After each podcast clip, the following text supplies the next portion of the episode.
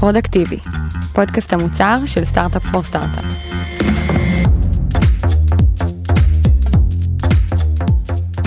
שלום לכולם, אני רן ארז ואתם הגעתם לפודקאסט שבו אנחנו מדברים עם מנהלי ומנהלות מוצר מחברות שונות, על בעיות מוצריות שנתקלו בהן, איך הן ניגשו לפתור אותן ומה הלמידות שהיו להם בדרך. ובפרק של היום נדבר על הבעיה המוצרית הבאה. איך מוודאים שהמוצר שלנו מתפתח בהתאם ל scale של החברה. ומי שתספר לנו להתמודדות שלה עם האתגר היא מיכל פרנקל, senior product manager ב monday. היי מיכל, מה שלומך? היי רן, איזה כיף להיות פה. ממש ממש כיף שאת איתנו ונראה לי אתגר ממש מעניין אבל לפני שאנחנו ככה צוללים לכל הפרטים תספרי לנו קצת אה, context עלייך ועל מה שאת עושה ב monday. טוב, אז אני uh, מיכל, כמו שכבר ציינת, uh, מנהלת מוצר uh, בעצם בצוות הבורדים, שזה צוות פלטפורמי במהותו.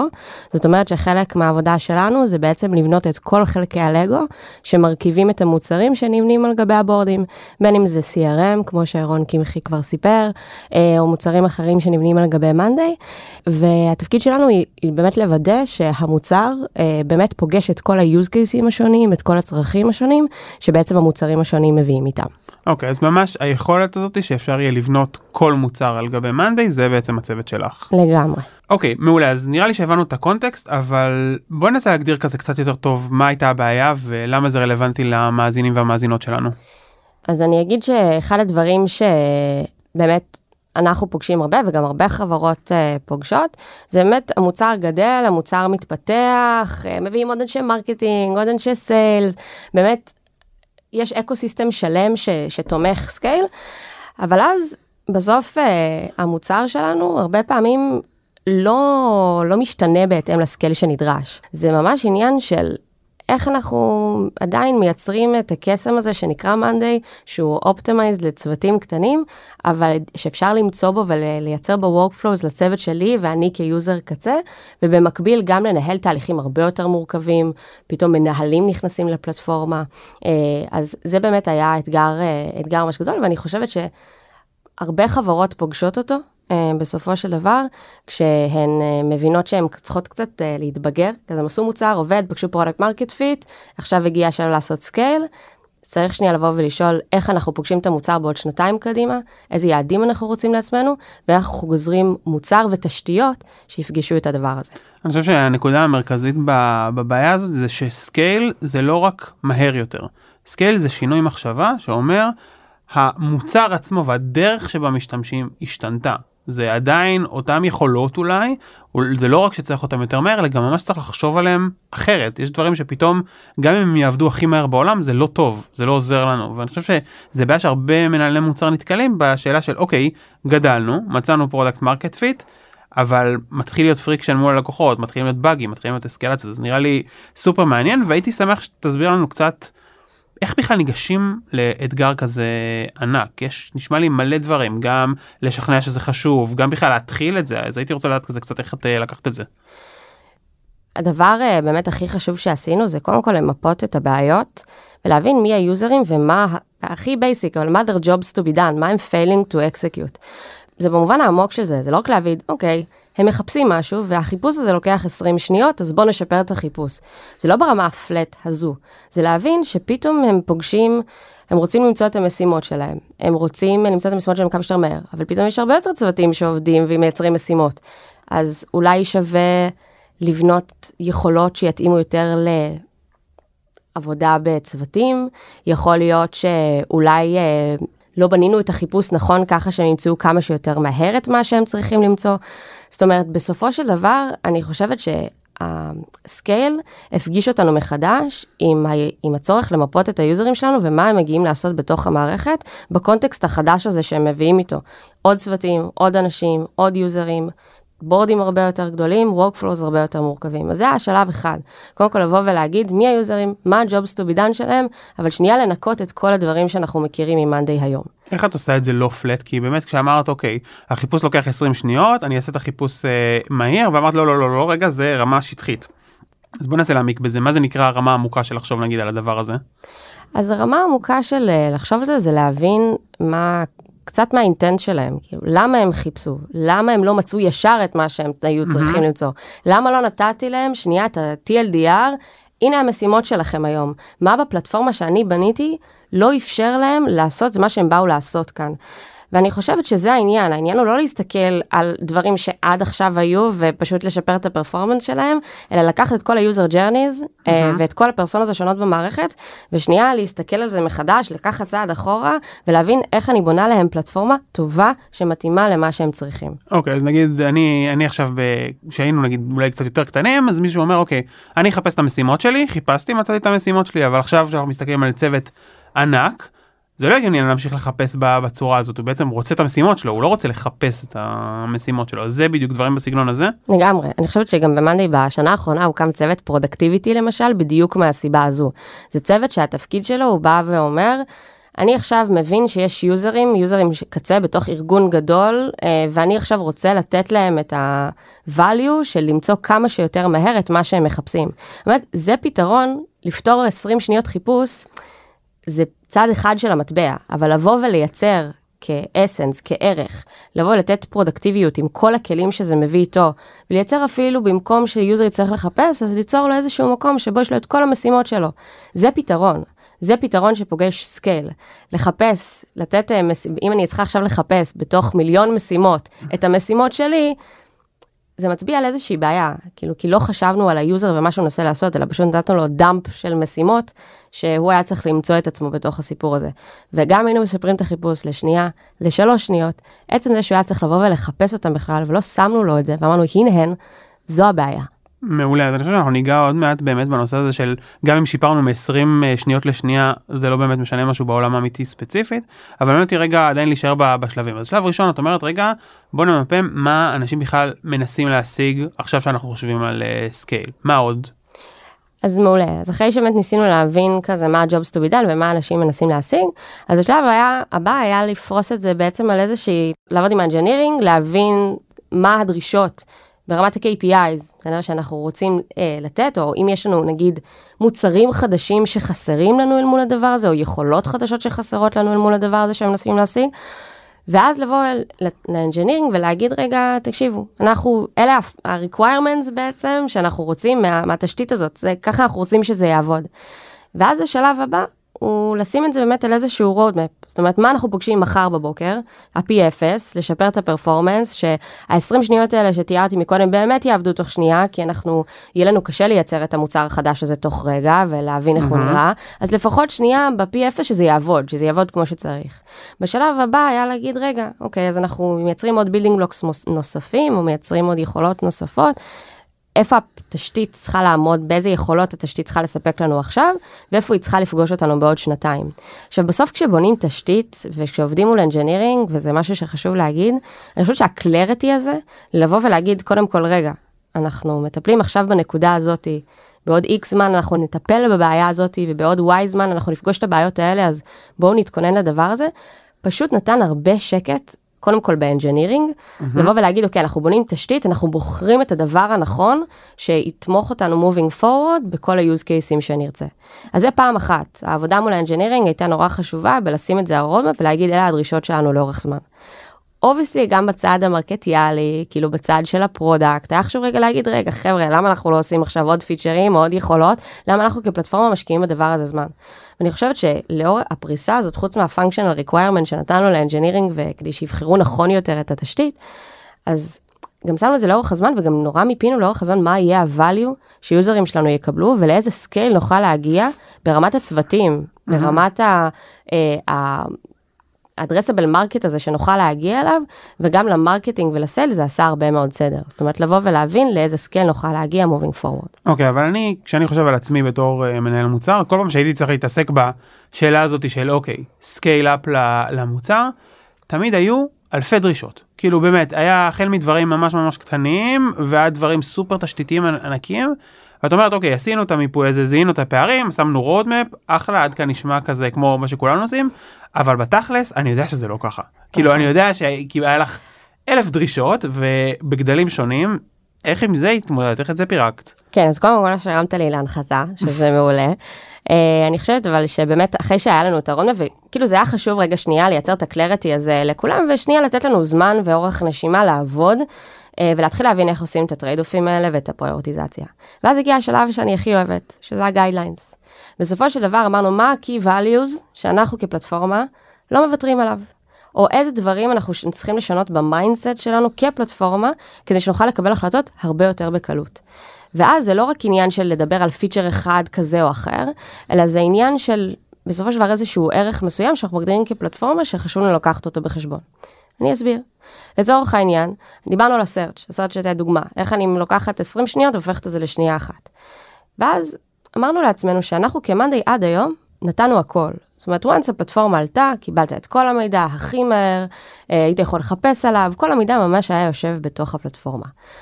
ואז אמרנו כ guideline, בסופו של דבר, אנחנו לא צריכים לתת ל user את מה שהוא, לא צריך.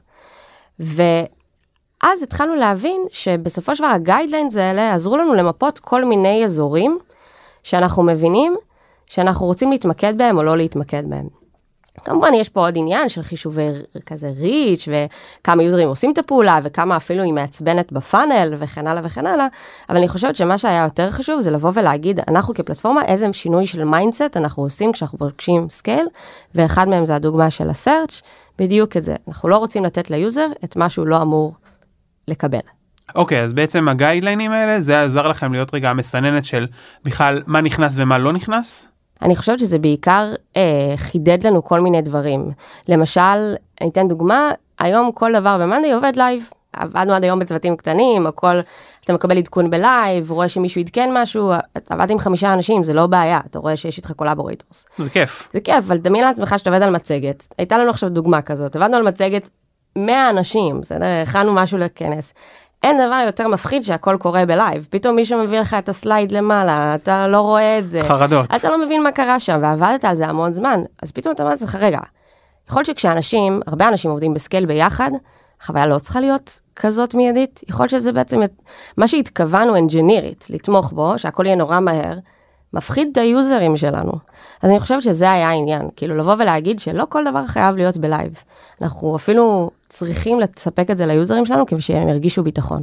מעולה, אני חושב שזו דוגמה שמבהירה ממש ממש טוב את העובדה שגם אם נעשה את הכל יותר מהיר כמו שזה עכשיו, זה לא ייתן את המענה של מה שאנחנו צריכים, כי זה באמת יפגוש טבלה עם מיליון משתמשים פתאום, שרואים הכל קופץ להם מול, ה... מול העיניים, וזה חוויה שגם אם היא תעבוד טכנית והצלחנו וניצחנו בפרויקט האנג'ינירי, אז נכשלנו בעולם האמיתי, אז בעיניי זה, זה מרתק. יש איזה עוד כזה trade off ים שנתקלתם בהם? כי אני בטוח שזה כזה, שבונים פלטפורמה זה לא הכל כאילו קל ויש כזה ווינים ש...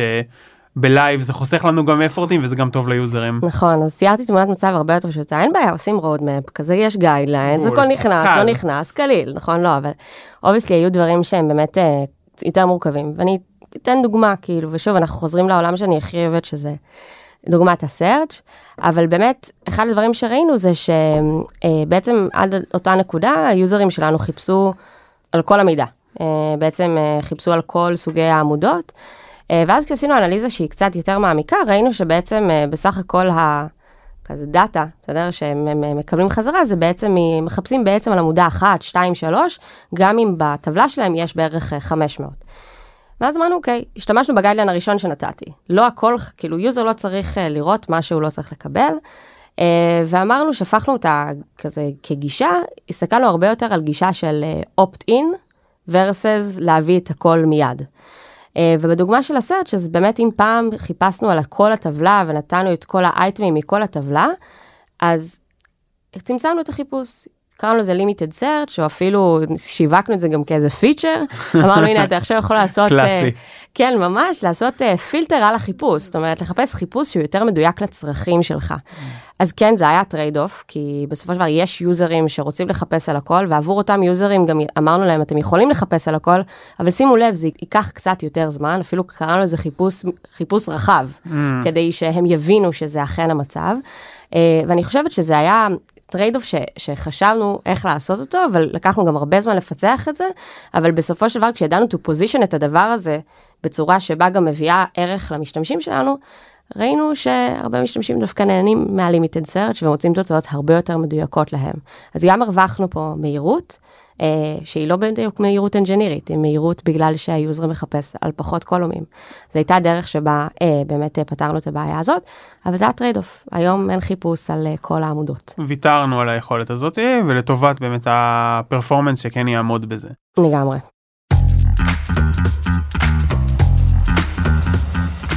זה רק כזה רגע במשפט על, ה, על הערך וזה כזה העלה לי שאלה של בכלל איך מודדים את זה כאילו איך יודעים שאת עושה עבודה טובה חוץ מזה שאולי אנשים פחות מתלוננים. וואי אז אני חושבת שזה כאילו נקודה טובה כי performance זה משהו שיוזר מצפה לו. כאילו אתה יודע יש אנשים שאתה מוציא פיצ'ר אתה אומר high adoption יוזרים מרוצים משתמשים שוב ושוב בפיצ'ר. performance זה פשוט הצורך הכי בסיסי שהמערכת פשוט תעבוד. אז אני כן אגיד שבסופו אה, של דבר, אה, מה שהפתיע אותנו, זה שיוזרים שלנו באמת ראו שיפור, זאת אומרת ממש עשינו איזשהו טסט, ממש ראינו אלינו כאילו פעם אחת את הגרסה אה, עם אה, התשתית החדשה פעם אחת בלי, וראינו באמת, השווינו את התוצאות וראינו שיוזרים אכן מרגישים שיפור בתשתית החדשה. אמרו שהבורד נטען מאוד מהר. אז זמן טעינה השתפר אובייקטיבית. אובייקטיבית, השתפר אובייקטיבית. Mm-hmm. אבל אז הבנו שהם לא, שאלנו אותם שאלה שנייה, רגע, האם אתם מרוצים? Mm-hmm. ואז אה, כאילו הופתענו לגלות שתשובות לא כל כך היו סיגניפיקנט, כי אנחנו לא הבנו, הם לא באמת הרבה יותר מרוצים מהמאנדיי פלטפורם עכשיו. איזה תסכול זה רגע שנייה של לחשוב שעבדת ממש קשה על פלטפורמה, שיפרת באמת, את רואה שיפור אובייקטיבי ואיזה ביקורות כזה, תכלס מה השתנה, כאילו לא, לא מרגישים שינוי בתחושה. נכון, אז אני חושבת שבסוף אה, אמון זה דבר שבונים, ואני חושבת שזה אחד הדברים שכזה קצת נשברו בהתחלה, או כזה חוו איזשהו משבר קטן. ואני חושבת שבסוף אה, מה שהרווחנו פה זה trust mm-hmm. של היוזרים שלנו, אה, ואני חושבת שבסופו של דבר הם אמנם לא חוו, כאילו אמרו וואו עכשיו אני ממש ממש מרוצה מכל הפרפורמנס ומהפלטפורמה באופן כללי, כי יש לנו עוד עבודה. אבל אני לפחות יודעת שאת הפרומיס הכי בסיסי שהמערכת תעבוד, סיפקתי להם. וזה האתגר הכי קשה כמנהל מוצר, זה לבוא ואתה מת לראות את הגרף הזה עולה, כן? ו, ולראות איך פתאום היוזרים מרוצים והכל הפי וטוב. אבל נתנו להם משהו שהוא הרבה יותר בסיסי מזה, ויש פה איזה בגרות מוצרית או של החברה, לבוא ולהבין שיש דברים שאנחנו לא מוותרים עליהם. Uh, ואני חושבת שזה כזה בעיקר המסר שלי, ואני חושבת שבסוף אה, אנחנו גם היום בתוך החברה מרגישים כמה זה הדבר שהוא משמעותי, וכמה שזה אבן פינה לגולדן סטנדרט שאנחנו שמים moving forward. אבל כשאת אומרת בכל זאת המוצר אובייקטיבית השתפר, אז מה השתפר? זה לא רק אה, עם האצבע נראה לי יותר מהיר, נכון? כאילו, מה בפועל מדדת? אז אה, המדידה הייתה חלק סופר מאתגר, אבל מדדנו literally גם את ה performance, זאת אומרת, ממש השווינו side by side איך ה performance נראה, השווינו את זה גם ברמת הבורדים האסטרטגיים, כאילו לנו חשוב רגע להבין שבורדים אסטרטגיים, בורדים שיש להם הרבה מידע, שהרבה אנשים נכנסים אליהם, אכן מאוד מאוד מאוד השתפרו. Mm-hmm. אה, אני חושבת שגם מדדנו בסופו של דבר מדדי engagement כדי להבין האם זה גם עשה, שיפר איכשהו את איך שאנשים עובדים על הבורדים האלה, האם הם יותר מרוצים, האם literally זה בא לידי ביטוי באיך שהם עובדים על הבורד. וכמובן גם רצינו לראות שאנחנו לא פוגעים בשום דבר, זאת אומרת כל הדברים ש- שעשינו וששינינו, שאנחנו, אין פה איזושהי פגיעה משמעותית. כמובן שגם חוץ מהדברים הכי אה, אה, ברמת הדאטה ולראות שבסופו של דבר שיפרנו אובייקטיבית, אז גם להבין אם יוזרים באמת הרגישו את זה, וזה מה שציינתי מקודם, בעצם ה-CSAT הזה שהוצאנו לכל הלקוחות שלנו. אוקיי, okay, אז בעצם שלוש רמות. רמה ראשונה, ישירות על ה performance, על מה שעבדנו, האם באמת שיפרנו עבור הבורדים הגדולים ביותר את זמן, זמן הטעינה. שתיים, engagement, האם באמת המדדים העקיפים אה, של באמת שימוש עלו כתוצאה מה, מהבחירות שעשינו. ושלוש זה ה risk בעצם אוקיי עשינו המון trade-אופים קיבלנו המון המון החלטות בוא נוודא שלא לא פגענו באיזושהי התנהגות שהיא משמעותית לנו אם אני הבנתי נכון. נכון כן אני אוסיף את הרמה 4 של בסוף האם יוזרים הרגישו והאם זה השפיע עליהם באיזשהו אופן אה, שזה on top of everything וזה בסוף הדבר הכי חשוב. מגניב נשמע שזה באמת כאילו גם ממש שיפר וגם סופר קריטי לכל uh, חברה אבל אני רוצה רגע לדבר על, על הפיל שבחדר בתור uh, מנהל מוצר. כאילו הרבה פעמים אומר לעצמי, או בוא נרוץ, נבנה את הפיצ'ר החדש, נוציא עוד דברים כאלה, ונראה לי שזה ברמה הרגשית קשה לבוא ולהגיד, אוקיי, אני מתעסקת ב... ב לשפר את הקיים, והיה מעניין אותי לשמוע כזה, איך את מתמודדת עם זה? קודם כל זה מבאס, חשוב להגיד. אה, זה ממש קשה, אה, לבוא ובמקום להוציא את הפיצ'ר שתמיד חלמתי עליו, אה, לבוא ולהתעסק בפרפורמנס. אה, ובסקייל ובתשתית, וכאילו רגע לעשות את הפרויקט המאוד גדול הזה. אני כן אגיד שבסופו של דבר זה כזה ה-P0, ואני חושבת שזה של, שלנו כ- כיוזרים ושלנו כמנהלי מוצר, לוודא שהפלטפורמה עובדת ועובדת כמו שצריך, ואני חושבת שזה קצת תהליך התבגרות כמו של אה, חברה, גם של מנהל מוצר, להבין שזה ה basic ואנחנו לא מוותרים על זה. ואני חושבת שזה כזה היה lesson learned כזה, שגם בתור מנהלי מוצר, שזה אחד התפקידים הכי מאתגרים ומעניינים בעיניי, לא כל מה שאנחנו עושים הוא רק כזה יחגגו אותו, ינצחו אותו, הוא איזה ווין משוגע שרואים אותו. הוא משהו שפשוט היוזרים שלנו צריכים והם לא מספרים לנו שהם צריכים אותו. אבל כשהם לא מקבלים אותו, זה כואב. אה, וזה, אני חושבת שזה... היום אני ממש שמחה להגיד שהובלנו את הפרויקט הזה ושזה קרה. אני גם יודעת כמה הוא היה אימפקטפול עבור היוזרים שלנו, גם אם הם לא תמיד מספרים את זה, כן? אבל uh, אנחנו יודעים. מדהים, אז אנחנו ככה לקראת סיום והייתי רוצה לדעת עם איזה תובנות היית רוצה שהמאזינים והמאזינות שלנו יישארו איתנו. אז אני אגיד שלכם כמנהל המוצר יש את התפקיד הכי חשוב בעולם, וזה לשמור על, ה- על היוזרים שלנו. זה לדעת מה, מה הם רוצים, גם כשהם לא מבקשים אותו, אה, ולהרגיש שאתם לפעמים צריכים לתעדף את הדבר הזה, שהוא לא הדבר הכי גבוה בפיצ'ר ליסט, אבל הוא באמת ישנה את החיים של היוזרים שלכם. אה, ואני חושבת שזה הדבר שהכי חשוב, שאני רוצה שמאזינים שלנו ייקחו moving forward. מדהים. אני, מה שאני לוקח מהפרק הזה, זה קודם כל זה... שזה כשקורה הדבר הזה זה סימן טוב זה אומר שהחברה גדלה הגענו ל scale חדש זה אומר שהצלחנו וזה אינהרנטי שתהיה את הבעיה הזאת וזו תובנה ראשונה. הדבר השני זה שגם אם אנחנו במצב הזה מחליטים לשפר את ה scale ואומרים בוא נעשה את הכל יותר מהיר זה לאו דווקא יותר טוב וזה בדיוק הדוגמה עם הטבלה שמיליון יוזרים מעדכנים באותו זמן זה יכול לייצר חוויה יותר רעה אם אנחנו נעשה את ה performance ממש ממש טוב. והדבר האחרון זה שבאמת המחשבה הזאת היא דרך guidelines מאוד עוזרת להגיד אוקיי מה זה החוויה שאנחנו רוצים לייצר בעולם האמיתי ואז לחזור חזרה לשאלות האנג'יניריות של באמת מה אנחנו צריכים אה, לפתור בשטח ומה אנחנו יכולים לוותר או לשים אה, באופטין שזה בעיניי גם כן אה, גישה מרתקת. טוב אז מיכל היה לי מרתק איתך המון המון המון תודה. תודה לך תודה לכם. ורגע לפני שנסיים אני רק אגיד שאם אתם רוצים לדעת כל פעם שיוצא פרק חדש בתוכנית שלנו אתם מוזמנים לעקוב אחרינו בכל אחת מהאפליקציות. אז תודה למיכל ותודה לכם שהאזנתם.